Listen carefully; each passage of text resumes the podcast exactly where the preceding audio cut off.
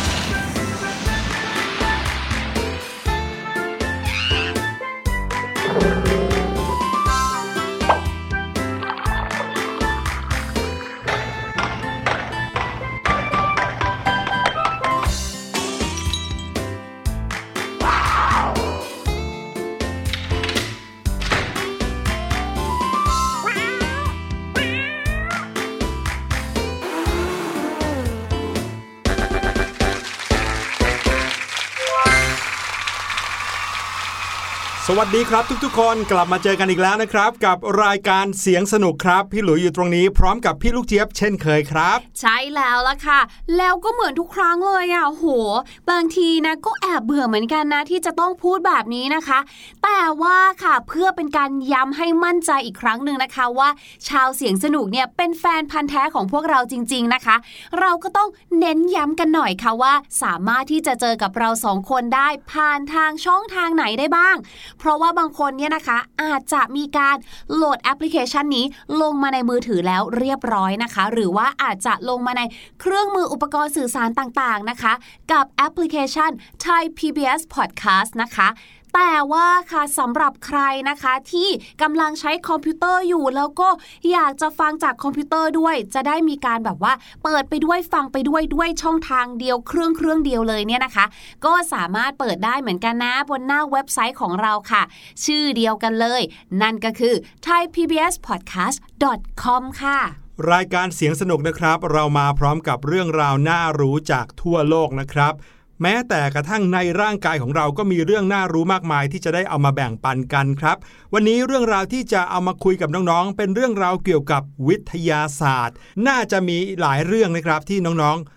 อาจจะยังไม่รู้ครับอืมพี่ลูกเจี๊ยบเชื่อว่ามีหลายเรื่องเลยแหละค่ะ แถมเรื่องราวเกี่ยวกับวิทยาศาสตร์เนี่ยแค่ชื่อเนี่ยนะ อย่างส่วนตัวพี่ลูกเจี๊ยบเนี่ยบอกเลยว่าไม่ถนัดเลยแหละค่ะ เรื่องของวิทยาศาสตร์ แต่ก็ต้องยอมรับเลยนะคะว่าเรื่องราวเกี่ยวข้องกับวิทยาศาสตร์ มีหลายเรื่องเลยนะ ที่มันสนุกสนานแล้วก็น่ารู้มากจริง ๆ เลยล่ะค่ะอืมอย่างเช่นเรื่องของออกซิเจน พี่ลูกเจี๊ยบครับน้องๆครับรู้จักออกซิเจนกันทุกคนใช่ไหมครับหูยรู้สิคะพี่หลุย โดยเฉพาะในช่วงนี้เนี่ยนะคะ ที่เรายังอยู่ในยุคของโควิด -19 เนี่ยว่ากันว่าปริมาณของออกซิเจนในร่างกายเราเนี่ยสำคัญมากๆเลยนะคะ บางบ้านเนี่ยถึงขั้นมีการซื้อเครื่องตรวจวัดออกซิเจนไว้ที่บ้านกันเลยนะ รู้หรือเปล่าว่าออกซิเจนเนี่ยมีสีด้วยนะ เดี๋ยวออกซิเจนมันจะไปมีสีได้ยังไงล่ะคะอืมพี่หลุยออกซิเจนเนี่ยนะคะ เป็นสิ่งที่อยู่ในอากาศเป็นก๊าซแบบหนึ่ง ที่เราฟืดสูดหายใจดมเข้าไปนะพี่หลุย มีสิครับ นี่แหละก็คือตัวอย่างที่พี่หลุยบอกกับทุกคนว่า มีเรื่องราวเกี่ยวกับวิทยาศาสตร์อีกหลายเรื่องเลยครับ ที่อาจจะยังไม่รู้กัน วันนี้จะเอามาเล่าให้ฟังกันรับรองสนุกทุกเรื่องแน่นอน แต่ว่าก่อนหน้านั้นเราไปฟังเสียงปริศนากันก่อนดีกว่าครับ เสียงปริศนาในวันนี้นะครับเป็นเสียงเกี่ยวกับการใช้อุปกรณ์ชนิดหนึ่งใบมากไม่ได้ ใบปุ๊บรู้ปั๊บเลย ลองไปฟังกันเลยดีกว่าครับ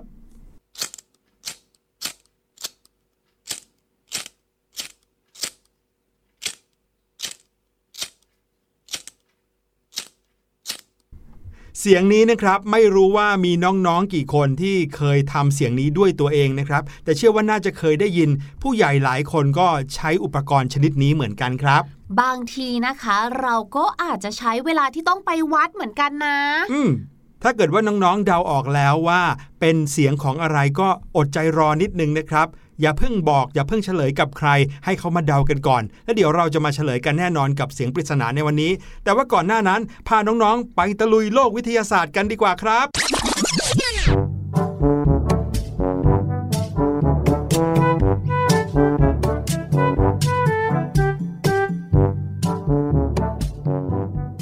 จริงๆ แล้ว สิ่งต่างๆ รอบตัวเรานะครับ ก็เป็นเรื่องราวของวิทยาศาสตร์ทั้งนั้นเลยนะครับ เพราะว่าวิทยาศาสตร์คือเรื่องราวที่จะอธิบายว่าสิ่งต่างๆ ที่เกิดขึ้นรอบๆ ตัวเรานั้น เกิดขึ้นได้ยังไงอืมสาเหตุนั้นมาจากอะไรครับอืมและบางทีนะครับก็เป็นนกลไกของธรรมชาติที่เกิดขึ้นอยู่แล้วตั้งแต่ก่อนมีมนุษย์ซะอีกครับ ว้าว พี่ลูกเจี๊ยบเนี่ยนึกถึงกลไกของร่างกายตอนที่ดูดชานมไข่มุกเลยอะพี่หลุยทำไมเหรอ ก็เป็นกลไกที่ต้านแรงโน้มถ่วงของโลกอ๋อดูดไข่มุกขึ้นมาไงเห็นไหมโดยเฉพาะอย่างยิ่งของชอบเนี่ยนะ ใช่ใช้บอกแรงมากแวเลย เหมือนที่พี่หลุยบอกเลยนะ วิทยาศาสตร์เนี่ยมีอยู่ในทุกเรื่องจริง ๆ ค่ะ หลายๆ เรื่องที่เกิดขึ้นในธรรมชาตินะครับ วิทยาศาสตร์ก็อาจจะยังอธิบายไม่ได้ แต่เชื่อแน่ว่าเป็นเรื่องราวที่เกี่ยวข้องกับธรรมชาติขึ้นมาทีไร ก็ต้องมีคำอธิบายทางวิทยาศาสตร์แน่นอนนะครับ อย่างแรกสุดนะครับ ขอพาน้องๆมารู้จักกับสิ่งที่ เป็นหน่วยเล็กที่สุดในร่างกายของคนเราก่อน นั่นก็คือ DNA ครับหลายๆ คนน่าจะรู้จัก DNA เป็นอย่างดีอยู่แล้วนะครับ ว่าเป็นสิ่งที่กำหนดให้เรามีหน้าตายังไง ผิวยังไงความสูงเท่าไหร่ มีเชื้อชาติเป็นยังไง ส่วนประกอบที่อยู่ในตัวเรานั้นก็คือ DNA นั่นเองครับ แต่เชื่อหรือเปล่าว่ามนุษย์ทุกคนบนโลกนี้นะครับถึงแม้ว่าจะหน้าตาไม่เหมือนกันเลย ความสูงไม่เท่ากันเลย สีผิวแตกต่างกันมาก ไม่มีใครในโลกนี้ที่มี DNA เหมือนกันเลยใช่ไหมใช่แล้วค่ะ แต่เชื่อไหมว่า DNA ในร่างกายมนุษย์เนี่ยมีถึง 99%ที่เหมือนกันครับเดี๋ยวเดี๋ยวเดี๋ยวเอาใหม่นะคะ พี่หลุย พี่หลุยบอกว่าคนเราเนี่ยนะคะ มี DNA ที่ไม่เหมือนกันอืมแต่ว่า ที่บอกว่าไม่เหมือนกันเนี่ย มันยังมีส่วนที่เหมือนกัน 90เปอร์เซ็นต์99%เลยครับ99เลยเหรอคะ ที่เราใช่มีเหมือนกันเนี่ยนะถูกต้องครับน้องๆรู้หรือเปล่าว่าในความเป็นมนุษย์ของคนเราเนี่ยนั่นก็คือ DNA ของมนุษย์เนี่ยมีความเหมือนกันทั้งโลกถึง 99%ครับแต่สิ่งที่ทำให้เราทุกคนไม่เหมือนกันเลยเนี่ยนะครับไม่ว่าจะเป็นรูปร่างหน้าตาสีผิวส่วนสูงกรุ๊ปเลือด หรือแม้แต่ลักษณะนิสัยเนี่ยนะครับก็คือ DNA อีก 1%ที่เหลือเท่านั้นเองครับ ในบ้านเดียวกันนะที่มีพ่อแม่ลูกเนี่ยนะครับ พ่อแม่ลูกเนี่ยมี DNA ที่เหมือนกันถึง 99.5%เหมือนกันขึ้นมาอีกจุด5%นะครับและความแตกต่างกันที่แตกต่างกันสุดขั้วนั้น บางทีก็เกิดขึ้นในแค่ 0.5%ที่เหลือนี่เองครับโอ้โหไม่น่าเชื่อเลยค่ะว่าจะเป็น 0.5%หรือว่าส่วนที่มันแตกต่างกันมันน้อยมากอืมแต่ทำให้เราทุกคนแตกต่างกันอย่างได้ชัดเจนมากๆเลย ใช่ครับ นั่นก็คือความเป็นมนุษย์ใช่ไหมที่บอกว่ามี DNA เหมือนกันถึง 99%แต่ที่ทำให้ทุกคนอาจจะประหลาดใจมากยิ่งขึ้นกว่านั้นนะครับ ก็คือ เราทุกคนเนี่ยมี DNA ที่เหมือนกับลิงชิมแปนซีถึง 98%เลยทีเดียวครับเดี๋ยวค่ะ นั่นก็หมายความว่า DNA ที่ทำให้มนุษย์เราแตกต่างจากลิงซิมแปนซีนะครับ มีเพียงแค่ 2%เท่านั้นเอง น่าทึ่งใช่ไหมล่ะครับมาถึงอีกหนึ่งเรื่องของเราบ้างนะคะ ก็ยังคงเกี่ยวข้องกับร่างกายของคนเราอยู่ค่ะ นั่นก็คือเรื่องของ น้ำนั่นเองค่ะ ในร่างกายของคนเราเนี่ยนะคะ มีน้ำเป็นส่วนประกอบอยู่ถึง 70%เลยนะคะน้องๆค่ะอืมและคิดดูนะเขาบอกว่าคนเราเนี่ยนะขาดข้าวหรือว่าไม่ได้กินข้าวไม่ได้กินอาหารเนี่ยนะยังพออยู่ได้นะ บางทีอยู่ได้เป็นอาทิตย์เลย แต่ถ้าเรานะคะไม่ได้ดื่มน้ำ3ถึง4วันเนี่ยบอกเลยนะคะว่าซีแหงแก่อย่างแน่นอนค่ะ เราจะไม่สามารถมีชีวิตอยู่ได้เลยค่ะ แต่สิ่งที่น่าแปลกใจมากไปกว่านั้นค่ะ คือพอฟังมาถึงตรงเนี้ยน้องๆก็จะบอกว่าอุ้ยมันแน่นอนอยู่แล้ว เพราะว่ารู้ไงว่าน้ำเนี่ยคือส่วนประกอบที่สำคัญของร่างกาย หนูเนี่ยนะดื่มน้ำทุกวันเลย เขาบอกว่าให้ดื่มน้ำวันละแบบ6-8ถึงแก้ว หนูเนี่ยทำตามนี้เลยค่ะ แต่ก็อยากจะบอกนะคะว่าการดื่มน้ำเนี่ยดี แต่อย่าดื่มน้ำมากเกินไป เพราะถ้าเราดื่มน้ำมากเกินไปนะคะน้องๆค่ะพี่หลุยค่ะ ตายได้เหมือนกันนะคะ ดื่มน้ำเยอะก็ตายเหรอเนี่ย ใช่ โดยถ้าเกิดว่าเราเนี่ยดื่มน้ำมากเกินไปนะคะ จะทำให้เกิดอาการหรือว่าโรคโรคหนึ่งนะคะ เป็นภาวะหนึ่งของร่างกายเขาเรียกว่า ภาวะน้ำเป็นพิษค่ะอืมไม่ได้หมายถึงว่าน้ำนั้นมียาพิษอะไรขึ้นมานะคะ แต่หมายถึงว่าจากสิ่งที่ควรเป็นประโยชน์กับร่างกาย กลายเป็นพิษกับร่างกายซะอย่างนั้น เนื่องจากว่าพอน้ำเนี่ยนะคะอยู่ในร่างกายของเราเนี่ยเยอะเกินไปค่ะน้ำเนี่ยจะไปเจือจางทำให้ความเข้มข้นของแร่ธาตุในโซเดียมในร่างกายเราเนี่ยลดน้อยลง ซึ่งเจ้าโซเดียมเนี่ยนะคะ เป็นแร่ธาตุที่สำคัญในร่างกายสำคัญยังไง เขามีหน้าที่รักษาสมดุลน้ำระหว่างนอกเซลล์และภายในเซลล์ค่ะ ดังนั้นเนี่ยพอเจ้าโซเดียมเนี่ยนะคะ ถูกเจือจางลง ก็จะทำให้น้ำที่อยู่ภายนอกเซลล์เนี่ยมันก็ซึมเข้าไปภายในเซลล์ค่ะทำให้เซลล์ของเราเนี่ยนะคะมันบวมน้ำเมื่อเราเกิดอาการบวมน้ำแบบนี้นะคะ อาจจะมีอาการปวดหัว อยากจะอ้วกแบบนี้ค่ะ คลื่นไส้อาเจียนหนำซ้ำนะคะมาก ๆเข้าเนี่ยเราอาจจะปอดบวมสมองบวมแล้วก็เสียชีวิตได้เลยนะคะอืมน่ากลัวมากๆเลยโอ้โหค่ะแล้วกินน้ำขนาดไหนเนี่ยถึงจะเรียกได้ว่าเยอะเกินไป แต่ว่าพี่หลุยนะ คิดว่าไม่เกิน 6-8 แก้วต่อวันเนี่ยก็ถือว่าเพียงพอแล้วนะ พอแล้วล่ะ ใช่ ถูกต้องค่ะ ถือน้ำเอาไว้ในมือเตรียมดื่มกันหรือยังครับมาถึงอีกเรื่องหนึ่งนะครับ คราวนี้ข้ามมาที่เรื่องของสิ่งมีชีวิตตัวเล็กๆ กันบ้างครับ เป็นวิทยาศาสตร์ของเจ้ามดครับ น้องๆ แปลกใจกันบ้างหรือเปล่าว่า เวลาที่เราเห็นมดเดินเป็นขบวน เวลาที่เห็นมดหาอาหารเนี่ยสิ่งหนึ่งที่เราเห็นก็คือ อาหารส่วนใหญ่ที่มดแบกก็จะมีขนาดใหญ่กว่าตัวมดมากเลยใช่ไหมครับ บ่อยครั้งเลยที่เราเห็นมด สามารถแบกอาหารหรือว่าใบไม้ที่มีขนาดใหญ่กว่าตัวของมันมาก เชื่อไหมครับว่าความจริงแล้ว มดเนี่ยสามารถแบกสิ่งที่หนักกว่าตัวของมันถึง 50 เท่าได้เลยครับพี่ลูกเจี๊ยบโอ้โหคิดง่าย ๆนะครับ ถ้าเทียบกับคน อย่างพี่หลุยมีน้ำหนัก 60 กิโลกรัม พี่หลุยสามารถที่จะแบกน้ำหนักมากกว่าตัวเองได้ถึง 50 เท่า ก็หมายถึงพี่หลุยสามารถแบกน้ำหนักได้ถึง 3,000 กิโลกรัมเลยพี่ลูกเจี๊ยบโอ้โหซึ่งเป็นไปไม่ได้เลยนะที่มนุษย์คนหนึ่งอะจะแบกน้ำหนักได้ถึง 3,000 กิโลกรัม นั่นนะสิคะอืม ความสามารถของมดนี้นะครับเกิดจากขนาดกล้ามเนื้อของพวกมันที่หนากว่าสัตว์ใหญ่อื่น ๆ หรือว่าหนากว่ามนุษย์ด้วยซ้ำไป อันนี้หมายถึงเปรียบเทียบตามสัดส่วนร่างกายนะครับ ถ้าเกิดว่ามดเนี่ยตัวใหญ่เท่ากับมนุษย์ มดก็จะมีมัดกล้ามเนื้อที่หนาแน่นกว่ามนุษย์หลายเท่าเลย แต่นี่เขาตัวแค่นั้นเองก็เลยสามารถที่จะแบกของที่ดูเหมือนจะเล็ก แต่จริง ๆ แล้ว น้ำหนักเยอะกว่าตัวเขาครับ มดแรงเยอะแบบนี้เนาะอยากจะรู้จังเลยค่ะว่า แต่ละวันเนี่ยนะคะ คุณมดเนี่ยเขาแบกอะไรกลับบ้านไปกินกันบ้างค่ะ แต่ว่าค่ะ จากเรื่องของมดนะคะ มาเรื่องบนฟ้ากันบ้างดีกว่าค่ะ น้องๆค่ะน้องๆเนี่ยชอบมองฟ้าช่วงเวลาไหนมากที่สุด ถามพี่หลุยดีกว่า คุณพี่หลุยค่ะ พี่หลุยเนี่ยชอบมองท้องฟ้าไหมคะ ชอบสิครับ ตอนกลางวันที่เมฆขาวๆท้องฟ้าสีจัดๆนะครับ หรือแม้แต่ตอนกลางคืนที่มีดวงดาวเต็มไปหมด ก็สวยงามหมดเลยโอ้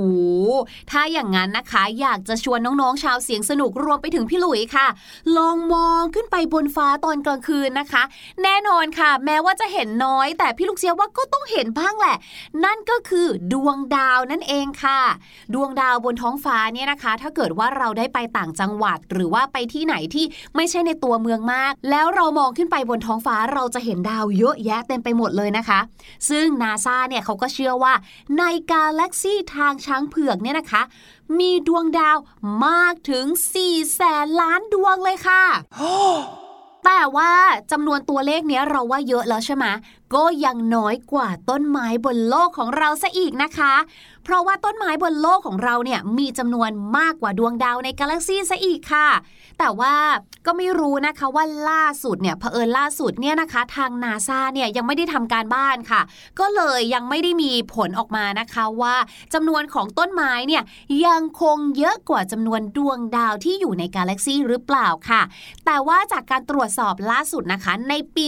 2015 ค่ะ มีการตีพิมพ์ลงในวารสาร Nature นะคะว่าต้นไม้ทั่วโลโลกเนี่ยนะคะ มีอยู่ถึง 3 ล้านล้านต้นเลยค่ะมากกว่า 1 ล้านไป 3 ล้านเท่าอย่างนี้เหรอ ใช่แล้วค่ะโอ้ฟังดูเป็นเรื่องที่น่าดีใจนะ พี่ลูกเจี๊ยบว่าที่เราได้รู้ว่า โอ้โห บนโลกของเราเนี่ยนะคะ ยังคงมีจำนวนต้นไม้เยอะอยู่ขนาดนั้นเลย พี่หลุยว่าเขาน่าจะหมายถึงต้นไม้ต้นเล็ก ๆ ด้วยหรือเปล่า นั่นนะสิอันนี้เพราะว่าพี่ลูกเจี๊ยบก็ไม่รู้ ถ้าเกิดว่านึกถึงต้นไม้ต้นใหญ่ ๆ ที่รวมกันเป็นป่าแล้วเนี่ยจำนวนก็มีมากอยู่แค่บางพื้นที่นะใช่อย่างในประเทศไทยเราเนี่ยต้นไม้ก็น้อยลงเยอะเลยครับ ถูกต้องค่ะ เพราะว่าถ้าเรานับเป็นพื้นที่ป่าไม้ทั่วโลกนะคะ เขาบอกว่าเมื่อปี 2020 เนี่ยค่ะ มีต้นไม้หรือว่าพื้นที่ป่าไม้ที่หายไปเนี่ยเกือบ 650 ล้านไร่เลยค่ะ โอ้โห คือมันก็มีจำนวนเยอะมากจริงจริง เพราะว่ามันก็มีเรื่องของการตัดไม้ทำลายป่า หรือว่าจะเป็นเรื่องของไฟป่าตามธรรมชาติบ้างอะนะคะ ผสมปนเปกันไป แต่ก็หายไปเยอะอยู่ดีแหละๆครับผมนั่นก็คือปริมาณของต้นไม้ที่เยอะมากเลยนะครับ ในโลกใบนี้ มาถึงเรื่องของสิ่งที่สำคัญที่สุดของมนุษย์เราดีกว่าครับ นั่นก็คืออากาศหรือว่าออกซิเจนนั่นเอง เมื่อตอนต้นรายการพี่หลุยถามน้องๆ ถามพี่ลูกเจี๊ยบเอาไว้ว่า เชื่อหรือเปล่าว่าออกซิเจนเนี่ยมีสีนะหลาย ๆ คนอาจจะคิดว่าออกซิเจนเนี่ยก็คืออากาศที่เราสูดหายใจเข้าไป จะไปมีสีมีกลิ่นได้ยังไงใช่ไหมแน่นอนครับ ออกซิเจนนั้นไม่มีสีไม่มีกลิ่นครับ แต่ว่านั่นเป็นเพียงแค่สมบัติเมื่อตอนที่ออกซิเจนอยู่ในสถานะก๊าซเท่านั้นครับ หมายความว่าสสารทุกอย่างในโลกเนี่ยมีของแข็งของเหลวแล้วก็ก๊าซใช่ไหมครับ ซึ่งออกซิเจนเนี่ยก็อยู่ในฐานะได้ทั้งของแข็งของเหลวแล้วก็ก๊าซเลย ตอนที่ออกซิเจนเป็นก๊าซนะครับเขาก็จะไม่มีสีไม่มีกลิ่น แต่เมื่อไหร่ก็ตามที่ออกซิเจนอยู่ในสถานะของแข็งหรือว่าของเหลว เราจะมองเห็นเขาเป็นสีฟ้าจางๆได้เหมือนกันครับ อืม แแต่ว่าเป็นเรื่องที่ค่อนข้างยากนะครับ ที่เราจะได้เห็นออกซิเจน ในสถานะของแข็งหรือว่าของเหลว เพราะว่าเวลาที่เราพูดถึงออกซิเจนเนี่ยเราก็จะนึกถึงอากาศใช่ไหมครับ ใช่ ซึ่งในอากาศเนี่ยไม่ได้มีแต่ออกซิเจน บริสุทธิ์เท่านั้นครับอืมีทั้งไนโตรเจน มีโอมีก๊าซอีกหลายชนิดปนกันนะครับ รวมเป็นอากาศที่เราหายใจเข้าไป ดังนั้นแล้วออกซิเจนเพียวๆ บริสุทธิ์จริง ๆ สีฟ้าจางๆ เราก็เลยไม่ค่อยได้เห็นครับ และที่สำคัญก็คือออกซิเจนเนี่ยไม่สามารถอยู่ในสภาวะของเหลวได้ ที่อุณหภูมิสูงกว่าลบ119 องศาเซลเซียสครับอ๋อนั่นหมายความว่าต่อให้หนาวแสนหนาวแค่ไหน ออกซิเจนก็ยังคงเป็นก๊าซอยู่ ไม่สามารถกลายเป็นน้ำแข็งได้ครับอืม ถ้าพูดถึงว่าตรงไหนหรือว่าบริเวณไหนที่มีออกซิเจนน้อย หรือน่าจะไม่มีเลย ก็น่าจะเป็นนอกโลกใช่ไหมคะพี่หลุย ใช่ครับเออแต่ว่าน้องๆชาวเสียงสนุกและพี่หลุย รู้หรือเปล่าคะว่าในโลกของเราเอง ก็มีบริเวณที่เขาเรียกว่าเป็น dead zones หรือว่าเขตมรณะด้วยนะคะหรอ ก็คือเป็นพื้นที่ที่ไม่มีออกซิเจน หรือว่าขาดออกซิเจน จนทำให้สิ่งมีชีวิตเนี่ยนะคะ ไม่สามารถอาศัยอยู่ในนั้นได้เลยค่ะ เดี๋ยวบนพื้นโลกเนี่ยนะ ใช่ แต่ว่าจะบอกว่าบนพื้นโลกก็ไม่เชิง เอาเป็นว่าอยู่ในโลกของเรา เพราะบริเวณนั้นนะคะ ก็คือบริเวณหนึ่งในน่านน้ำในมหาสมุทรนั่นเองค่ะซึ่งเขาบอกว่าน่านน้ำตรงนี้นะคะ เขาตั้งชื่อเป็นเขตมรณะอย่างที่บอกค่ะก็คือขาดออกซิเจนไม่มีออกซิเจนนะคะ เกิดจากภาวะโลกร้อนที่ทำให้น้ำทะเลอุ่นขึ้น แล้วก็กักเก็บออกซิเจนได้น้อยลงค่ะ แล้วบริเวณตรงนี้นะคะ ที่เคยเป็นเดสโซนตอนนี้เนี่ยก็กำลังขยายวงกว้างขึ้นอย่างรวดเร็ว โดยนักวิทยาศาสตร์นะคะ เขาค้นพบว่ามีการขยายขนาดใหญ่ขึ้นกว่าเดิมถึง 4 เท่าแล้วค่ะตอนนี้ นี่เป็นเพียงแค่ส่วนเดียวเท่านั้นเองนะครับ ของเรื่องราวความน่ารู้ทางวิทยาศาสตร์ที่เกิดขึ้นในโลกใบนี้ จริง ๆ แล้วยังมีอีกหลายเรื่องเลยที่อยากจะเอามาแบ่งปัน เอาไว้ episode ต่อไปก็แล้วกันนะครับ แต่ว่าตอนนี้ได้เวลาให้น้องๆ ไปฟังเพลงกันก่อนแล้ว เพราะว่าภาษาอังกฤษดีๆ หลังเพลงเพลงนี้ยังมีอยู่ครับ กับเพลงที่มีชื่อว่าหุ่นเพื่อนกาครับ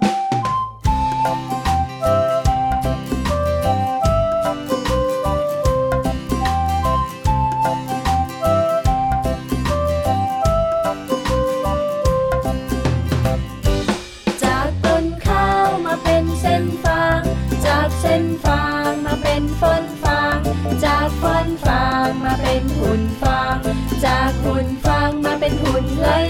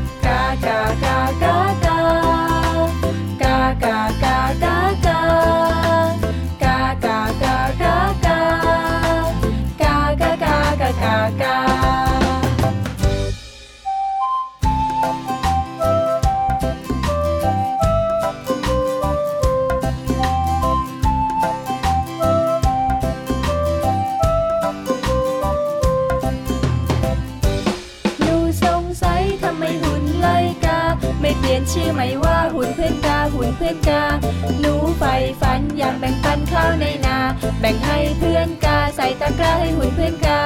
กาเอ้ยกาบินมาบินไปไม่มีหุ่นไลกา มีแต่หุ่นเพื่อนกา กาเอ้ยกายิ่งร่าดีใจชาวนาชาว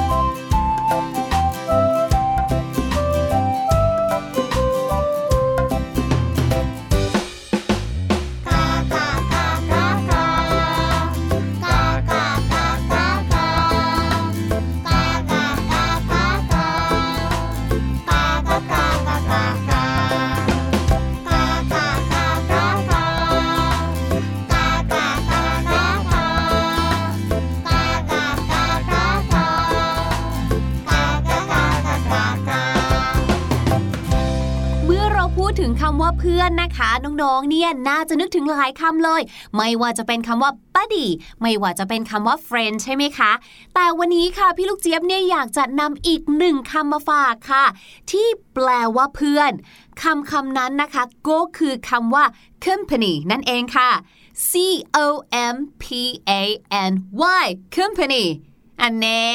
อย่าเพิ่งร้องหืมกันสิคะ เพราะพี่ลูกเจี๊ยบว่าหลาย ๆ คนเนี่ยน่าจะคุ้นเคยกับคำนี้อยู่แล้ว แต่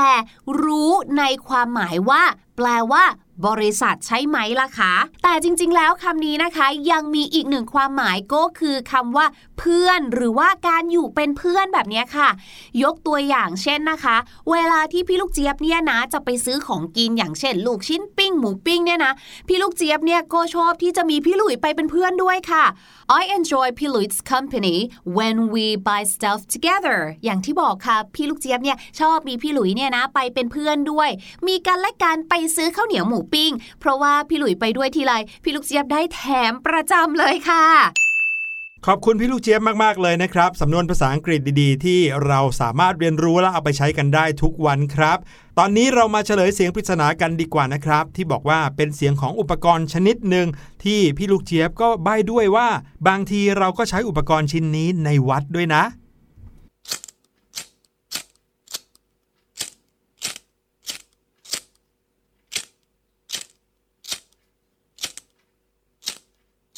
สียงปริศนาในวันนี้ก็คือเสียงของการจุดไฟแช็กนั่นเองครับ วันนี้รายการเสียงสนุกหมดเวลาแล้วครับ พี่หลุยและพี่ลูกเจี๊ยบต้องขอลาไปก่อน สวัสดีครับ สวัสดีค่ะ สบัดจินตนาการ สนุกกับเสียงเสริมสร้างความรู้ในรายการ